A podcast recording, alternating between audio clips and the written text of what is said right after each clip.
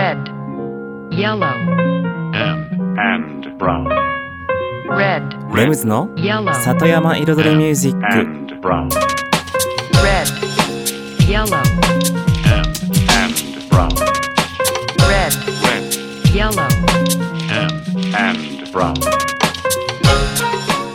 緑と川自然に囲まれたここ大悟人口約1万5千人のこの小さな町で四季を感じながら暮らすそんな里山生活に音楽とちょっとしたエッセンスで彩りを添えるミュージックエンドライフスタイルプログラム。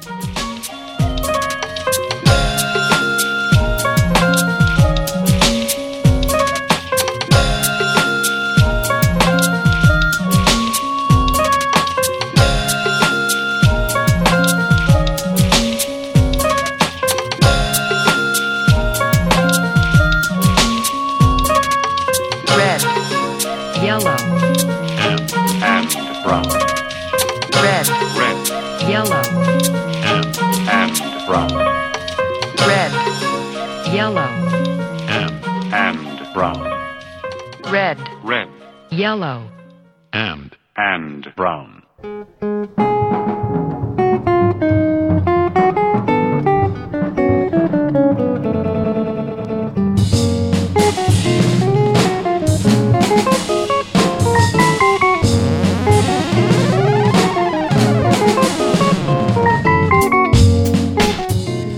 こんばんはレムズです茨城県の北の端大子町のサクカフェから発信するこの番組レムズの里山彩りミュージック。サクカフェプロデューサーの私レムズがお送りしています。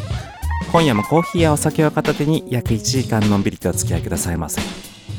さて今日はですねリスナーさんからのメッセージでスタートしたいと思います。ラジオネームただの親父67歳さん。いつもありがとうございます。今日はですねなんかたくさんたくさんというか12345 5つのね五七五の川柳をねただきました。でたただねメッセージのタイトルが「水曜日様へ」って書いてあるんですけれどももしかしてね送り先間違えてないかなとかちょっと思いつつも。とりあえずねはい一通りそれだけ読みます読ませていただきますね。一応いただきましたので。はいいきます。産後婚俺はお前のお守りさ酒飲めば手酌の堪に堪忍な。連れ添いて愛し愛され憎み憎まれ。このままに年を重ねて時を抱く。温めた歳月いつも君のそば。ということでねはい 以上5つの五七五の川柳をいただきました。まずそうですね。奥様のことがはいたくさん書かれているのでしょうか。そういったね、フレーズがちょいちょいと出てきていますね。うん。あとはね、やはり渋めの、渋めの フレーズもあり、ね、手弱にね、手弱に憎み憎まれと、時を抱く。はい。ということで、はい、ありがとうございました。それでは今週の1曲目、ケイト・ボリンガーで、テスト。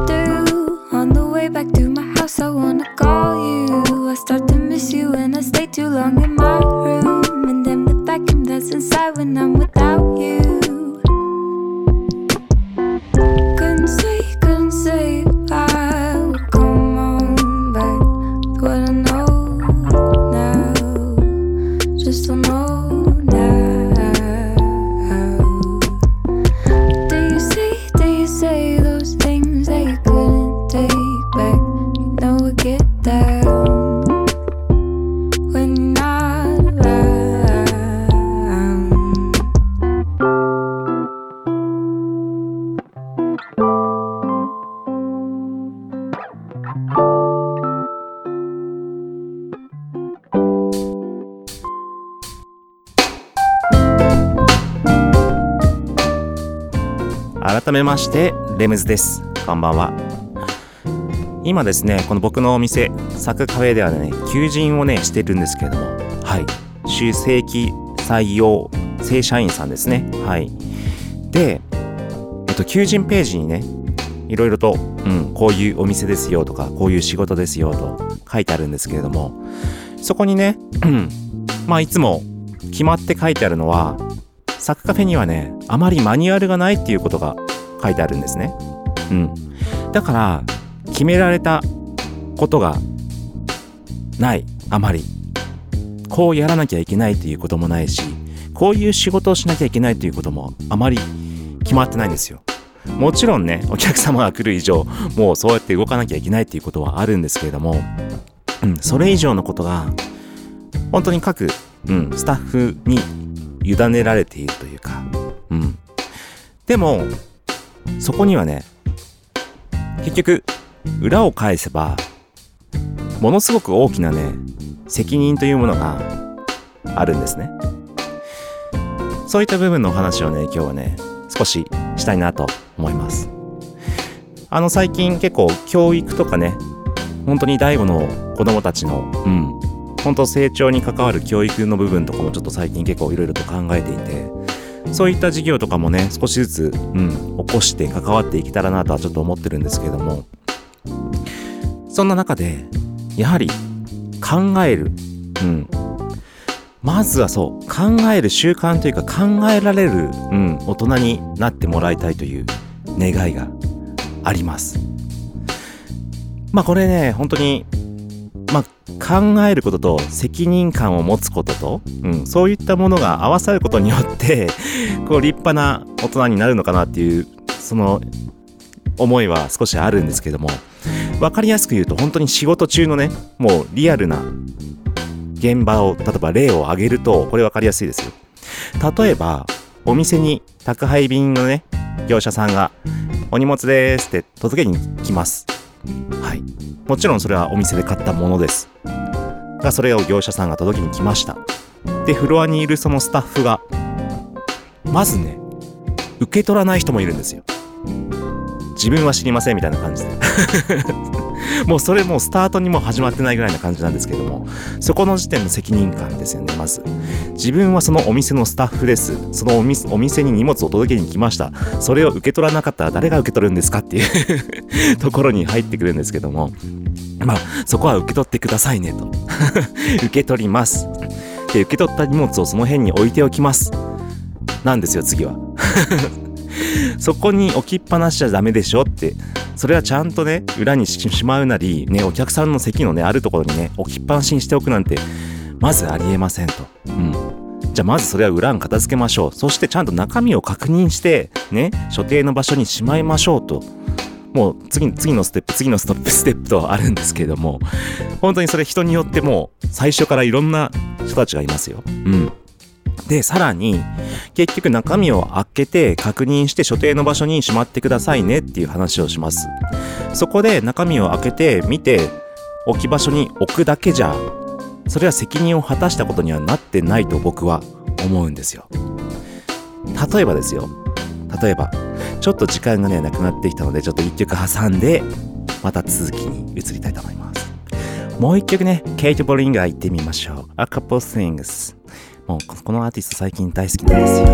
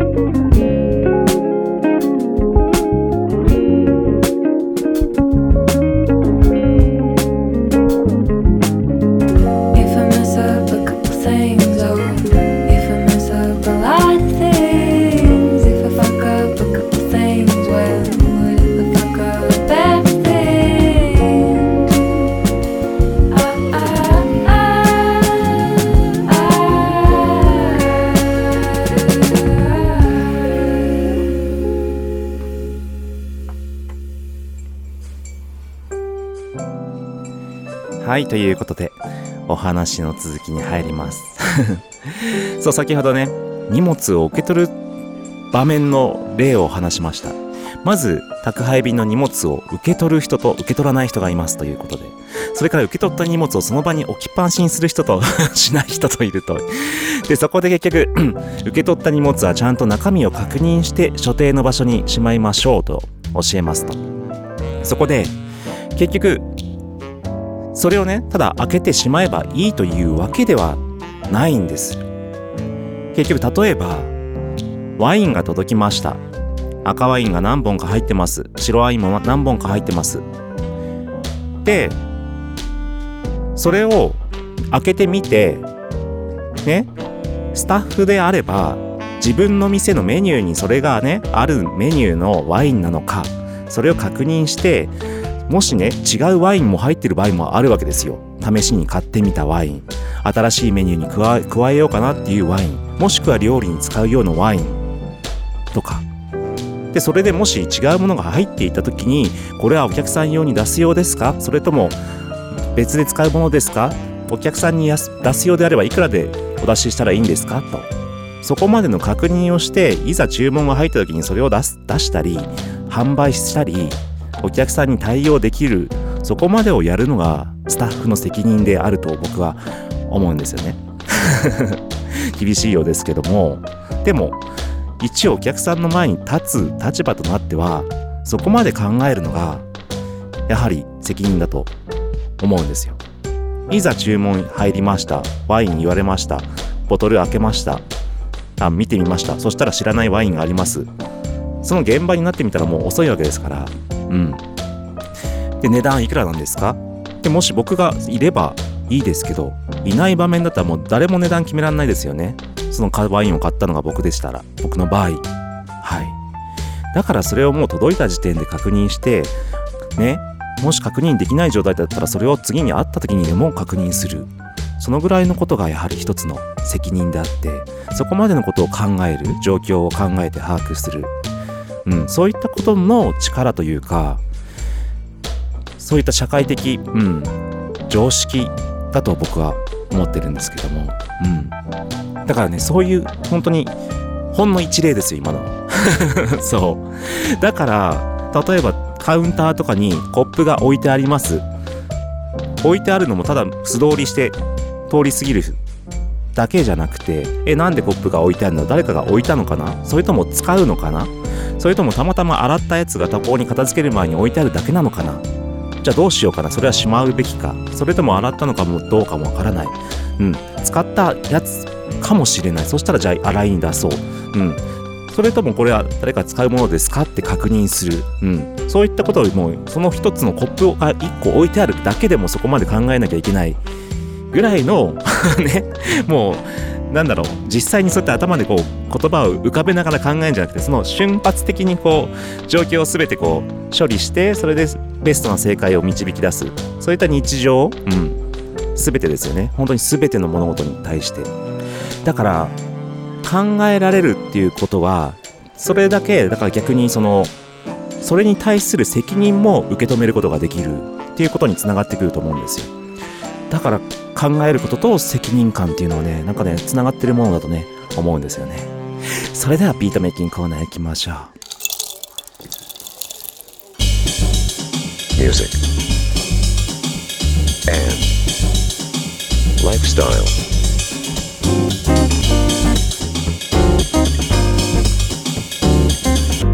Satayama Iridori Music by Limbs.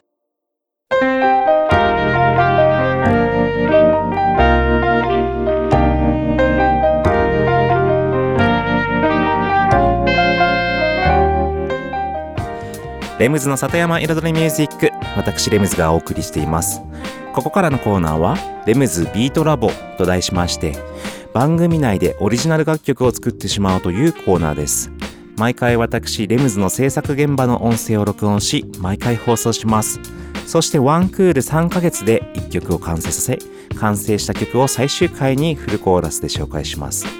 どんな曲かどんな曲がどんな音がどんなビートがどういう風にね作られていくのかっていうね制作現場の様子を最初から最後まで垣間見れるコーナーとなっておりますそして今シーズンね、えっ、と、この番組が始まってから第17曲目の制作を行っています。今回のテーマは、第5ラップ3ということで、第5にまつわるラップの曲のパート3です。はい。これまで1、2作ってきた中の今度さ第3作目、いよいよですね。待望の。で、今回の制作のテーマは、うん、この間、うん、この間この番組の中で作った僕の新曲「ピアノラテ」をサンプリングして新しい曲へ生まれ変わらせるというねサンプリングミュージックを作ってます。まあ、サンプリングミュージックを作ってるって言ったらおかしいですけども、まあ、いわゆるヒップホップですね。ヒップホップのラップを作ってます。で、まあ、今週もね、打ち込みですかね。うん。で、構成を作っていく段階ですよね。はい。それではね、はい、今週の音声をお聞きくだお聞きください。前半と後半の2部構成となってます。どうぞ。さて、今日の作業なんですけれども、今日はちょっとね、少し展開をまた続き、うん。で、この後半の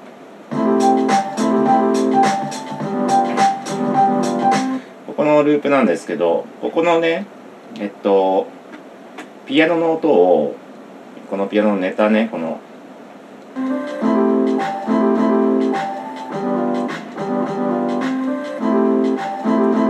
これをちょっとこう変化させていこうかなと思ってこのままずっと行くんじゃなくてどんどんどんどん音をこもらせていってどんどんこもってきちゃってからのあのまだここねずっとつ続いてでもうあと8小節うん。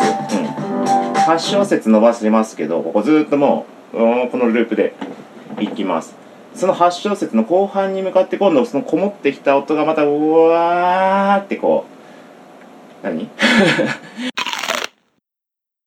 まずはフィルターをねちょっとかけますけどもそれをフィルターの値をちょっとね変化させていく。今。ここからこう音がこうこうやってこもっていく感じ。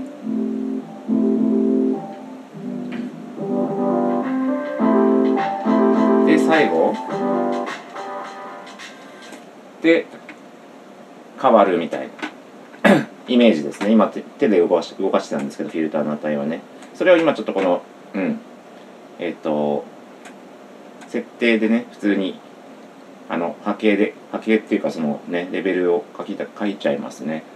そして今のフィルターとエフェクトリバーブもねリバーブもかけてもいいかもね。わーってなるように。うん。で、まあ、今ねフィルターのこのえっ、とピアノの 値を最初ね最初はまあ7ぐらいかなうん7ぐ今日はこもるこもり具合こもり具合こもりぐらいをこうでマイナスどうだっけ、こんこんなもんで試しに聞いてみようかなこれで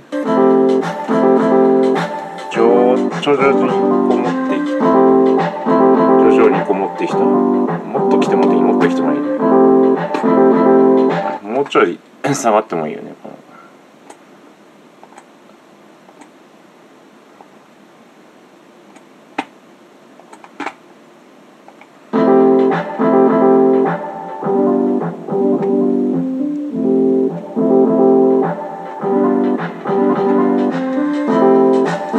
最終的にはもっと上に行くんだよね。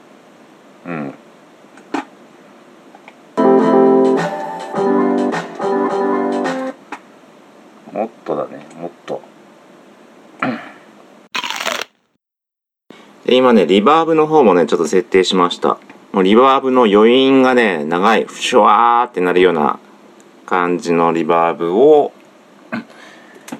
同じようにねあのフィルターと同じようにではないんだ どんどん後半に向かって最初は全くかかってなくて後半に向かってかかっていくような形。だから途中からいきますよ。この残り8小節ね。8小節。この辺りが徐々にかかってきて残り4小節で一気にぐわーっとわーっとふわふわふわーってシュワーって。っ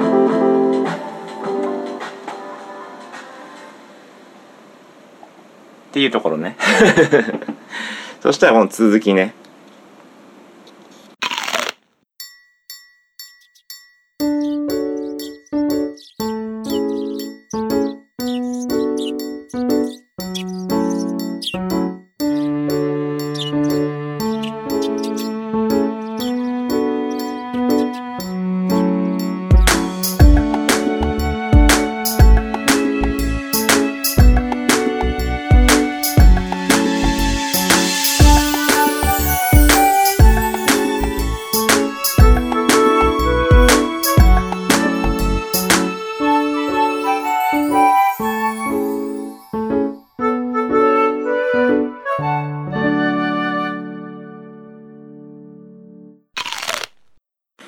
今すごい細かいとこなんですけどあのフック的なねサビ的な部分のこのここの最後の部分。 one、two、three、four、one、two、three、four のとこところからまたラップのね、入るバースに入るんですけど、2番目にね。でそこのつなぎ目？つなぎ目、今のところとりあえず普通にビートが入って普通にあの、鳴ってたところを、ちょっと今ね、とりあえずビートを抜きながら、まずビートをね、最後の1拍分、1、2拍分、うん、スネアはもう2拍、まあ、スネア2拍も何も、2拍目、4拍目しかなってないから、どっちにしても、あれなんですけど、抜いて、さらに、今はね、ピアノの上の、チャッチャッチャッチャの、チャッチャッチャッチャの4回目のやつ、4回目のやつを、リバース再生、リバース再生して見てます。で、今、だから、最後の1小節ね。じゃじゃじゃじゃ。ほら、ね ?4 拍のじゃじゃじゃじゃが、じゃがなんない、なんないで、リバースされて、うーわーってなったでしょ。ってなことを、今、ベースの方にもちょっとね、それもベースも入れてややろうかなって。だってうん。ちょっと試しに進めてみますね。ということでベースもねえっ、とここの部分ねさ一番最後の最後。うん。っていうような流れ。もうちょっと前から聞くか。2小4小節じゃあ最後の4小節。4小節8小節だった。普通に。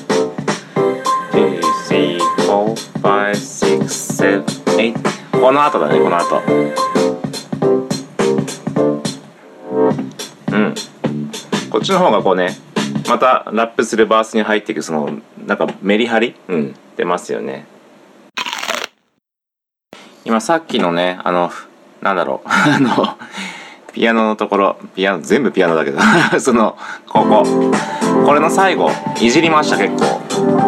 うんとまずね数値をね結構こっから？こっからねキックの音。キックの音。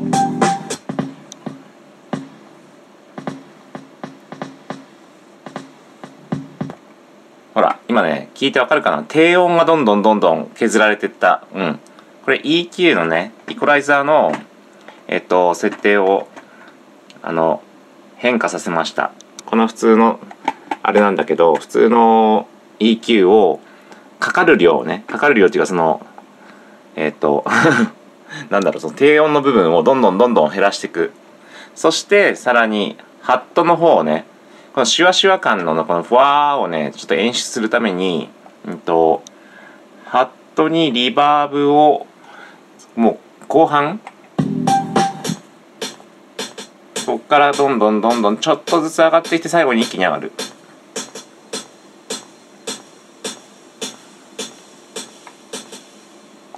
っていう形。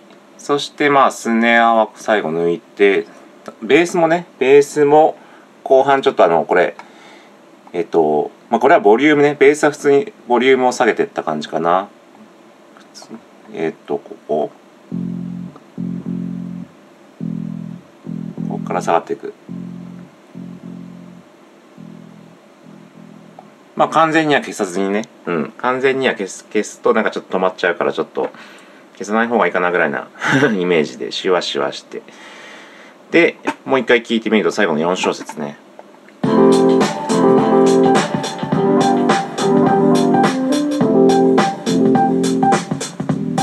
4小節じゃない8小節いっちゃう またまた8小節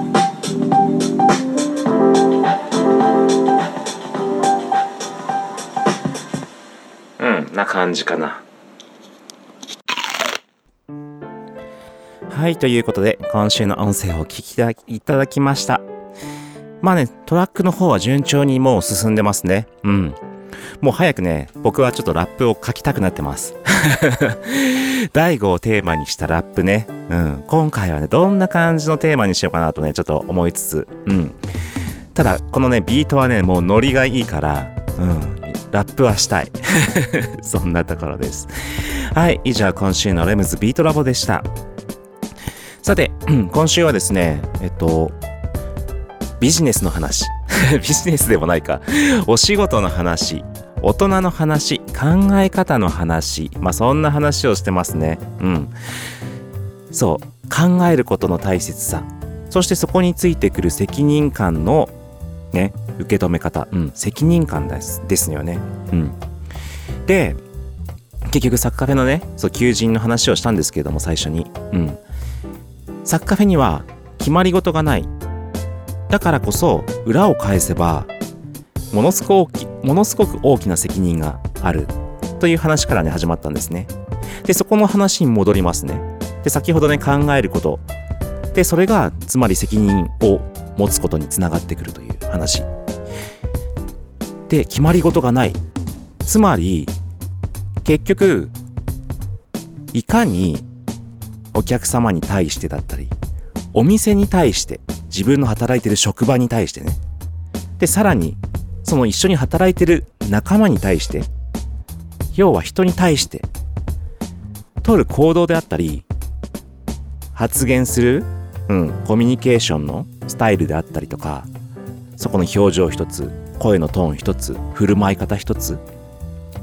でそこで動いて何かをする作業一つ。ものを作って出す商品一つ。全てにおいて自分の責任になってくるんですね。どうやったらどうやれば一番いいのか。結局その答えは自分で考えるしかないんですよ。もうこれはこうしなさいっていうチェーン店のようにもう全てが決められ決められているわけではないので逆に言ったら何も決められてない。その中で自分が自由に動ける。だけれども自由に動ける。しこれをやらなければいけないっていうこともない。でもやらなくていいわけじゃないんですよね。やらなければならないってことはないけれどもやらなくていいっていうわけではない。つまりそこを気づいて自分で動かないとならない。つまり何も考えられずに何も気づけないでいると自分がやるべき仕事さえも見つけられないで終わってしまうんですよ。ねわかります？だからもちろんね高校生とかね若い子たちにはちゃんとねこれはこうしてくださいこうあってくださいって言いますけれどもそれ以上のねことになってくるとほんと細かい部分であったりとかお客様とのやり取りだったりとかちょっとしたこと、うん、そういったことになってくるとふと手が空いた瞬間にじゃあこれをやりましょうって自分の中でね判断して責任を持って動かないと動けないんですよもう。もはや。何やっていいのかわからない。で何を聞いてもいいのかわからない。自分の仕事は何でしょう？っていうね宙に浮いたね状態になってしまうんですよ。それだけの責任が ある。ということにねつながってくるんですね。要は決められたマニュアルがないっていうことが。そういった職場なんですよ。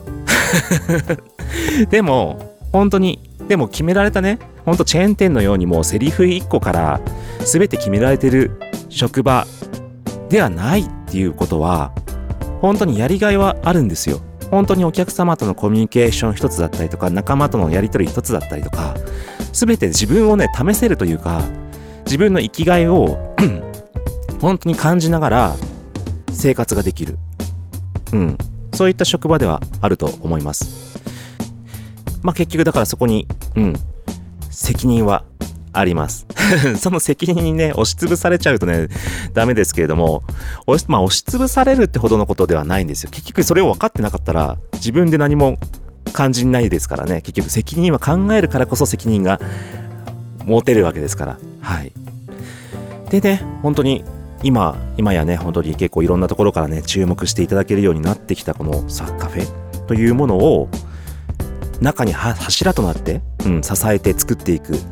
そういった存在に、うん、なってこのお店というかこの空間をお客さんと一緒に、うん、作っていくというのはねすごくねためになる、うん、人生の中でためになるね時間を得られるとは思います。はい。そんなねはいサッカフェの正社員さんは月給18万円スタートの週休2日、うん、気になった方はサッカフェの採用情報ページへどうぞ。以上です「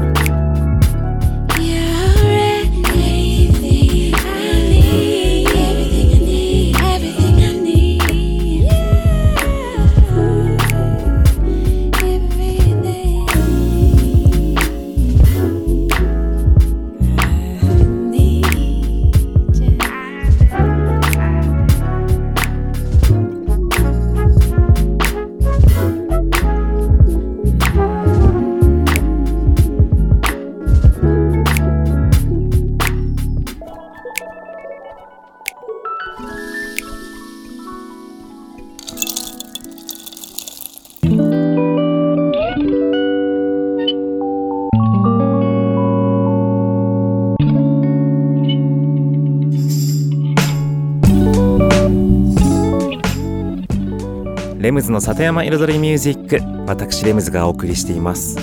ここからのコーナーは野菜ソムリエレムズのサクカフェレシピと題しまして野菜ソムリエの資格を持つ私レムズが普段自分のお店で実際にお客様に提供している料理のレシピを一品一品紹介するコーナーです。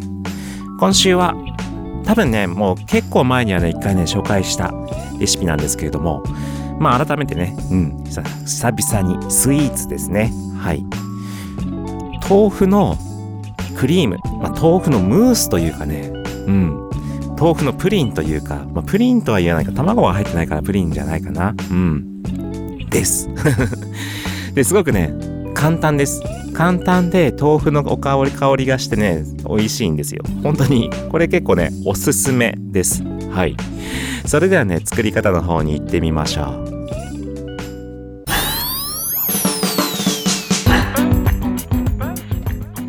それでは用意する材料。豆腐。これね木綿でもね絹でもねどっちでもいいです。どっちにしてもミキサーかけちゃいますので。豆腐1丁、まあ、300g にしましょうか。うん。そしてクリームチーズ。60g 蜂蜜。30g 豆乳 45g 以上。今言ったね材料。もう一もう一度言いますよ。豆腐1丁 300g、うん、クリームチーズ 60g で豆乳先言おうかな。豆乳 45g 蜂蜜 30g ね、60、45、30って15ずつ減っていくから分かりやすいでしょ。そしてその5倍の 60× の5の豆腐が300だから、もうすぐ覚えられる。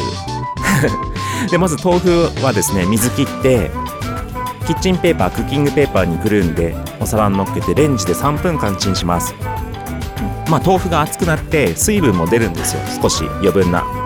まあ、余裕があればね豆腐に重しして水分抜いてもいいんですけどももうチンしてちょっと出る分だけ出しちゃっていいです。しかも豆腐が熱くなることによってこの後クリームチーズが混ぜやすくなるんですね。はい。熱くなった豆腐と残りの材料クリームチーズ60豆乳45蜂蜜30を全部ミキサーに入れます。そしてバーッとミックスさせて容器に移し替えればあとは冷ませば完成。それだけ。だけだけ久々に言ったらなんかうまく言えなかった。だけ。です。そう。もう冷えるとまあ最初ねもうミキサーかけた状態でもちょっとドロドロドロダラダラって感じなんですけどそれがまあ冷えるともうちょっと固まります。クリームチーズも固まるし豆腐もね冷えて少し固まりますので。はい。そうするとほんとプリンみたいな硬さになります。スプーンでちょっとすくえるような。うん。もうそれそのまま食べても美味しいし今サッカフェのメニューでは豆乳パフェねお豆腐と豆乳のパフェっていうのがあってそこに黒蜜と一緒にね乗っけてるんですよ。うん。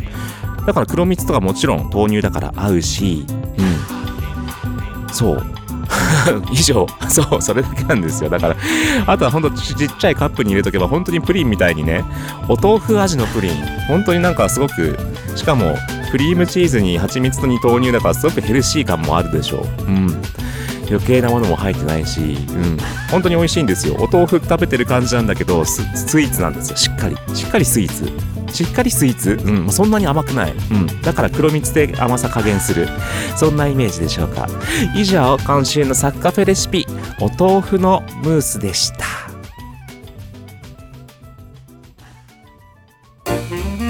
Music, and lifestyle. Satayama Iridori Music by Limbs.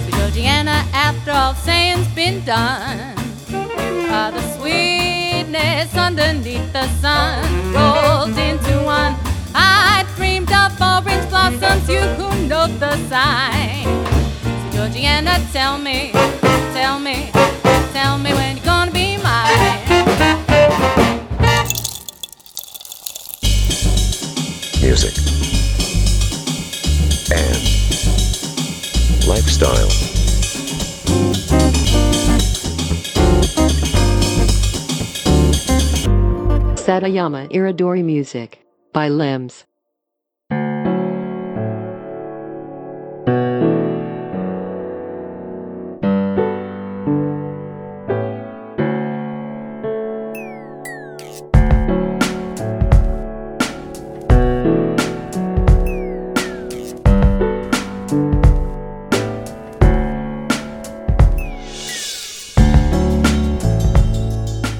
レムズの里山彩りミュージック 私レムズがお送りしています。ここからのコーナーはレムズの世界と音と題しまして毎回私レムズの作品もしくはレムズが影響を受けた曲もしくはレムズが激推しする大好きな曲 を毎週1曲ピックアップしフルコーラスで紹介するコーナーです。そうなんです。今週からですねちょっとね方向性を変えました。今までね僕の曲だけをお送りしてたんですけどもいい加減ねもうね4年5年目うん入ってきますともうねいい加減僕の曲もね出し尽きて さらにこう何回もかけてても説明毎回してもねこう同じようなものになっちゃうしちょっとね方向性変えようと思って僕の曲の場合もあるし僕が影響を受けた曲だったりとか僕の大好きなねこれはもう一押しですっていう曲を紹介するコーナーにします。ということで今週選んだ曲はニッキー・ヤノフスカイで Waiting for the Sun です。はい。そうですね。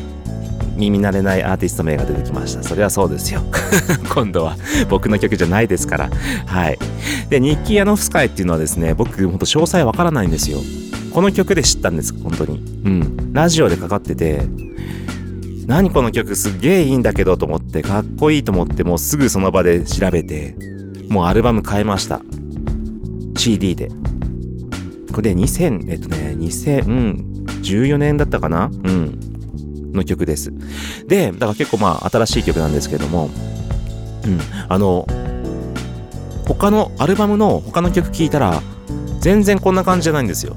この曲だけ、こんな感じなのを感じて、そう、すごくね、僕のスタイルというか、僕の音楽、なんだろう、うん、シーンにもベストマッチ。しかも音もかっこいいし、いちいちね、もう、切なさ、うん、金銭に触れるというかね、ほんとそういう、なんだろう、切ななんか、Waiting for the Sun っていうタイトルの通りね、こう太陽を待ってる夜明け前みたいな、これ映像と見たらほんと泣いちゃいそうみたいな、そんなね、とても好きな、うん、とてもいい曲です。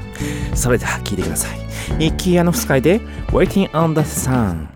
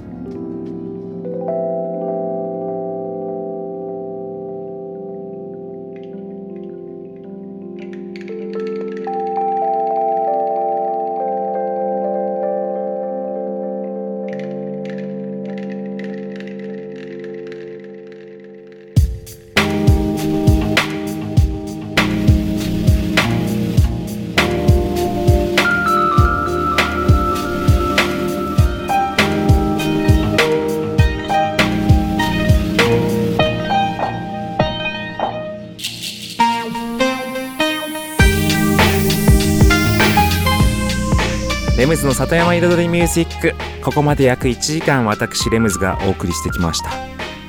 最近いよいよ本当にね寒くなってきてね。うん夜。夜寒くなってきました。もうエアコンつけますよね。もういい加減。はい。でこれからね紅葉シーズン結構入ってきましたね。うん。人手が 人手がすごくなってきちゃって。はい。ちょっとね、先行き思いやられるね。そう、最近、僕ですけれども。うん。はい。なんとかね、乗り切りましょう。乗り切りましょうっていうのもなんか変ですけれども。ね、今、本当にまさに、緊急事態宣言も明けて、紅葉シーズンを迎える、りんごシーズンを迎える、はい、第5マッチ。皆さん、まあ、ね、稼ぎ時だという、はい、ことですよね。うん。ただね、うちの店はね、そんなにね、対応できないんですよ。そうだからねそう今日そう今日ね求人情報の話をねしましたけれども最後にね。はい。本当に今ねサッカフェでは正社員さんをね募集しています。もちろんねアルバイトさんもねはい入れる部分もありますのでぜひね気になった方はぜひお気軽にご連絡ください。でそのねウェブの方に本当に採用情報ページにね詳細などもね載ってますのでご覧になってみてくださいね。うん。それでははい。皆様からのメッセージもお待ちしています。今週もありがとうございました。レムズでした。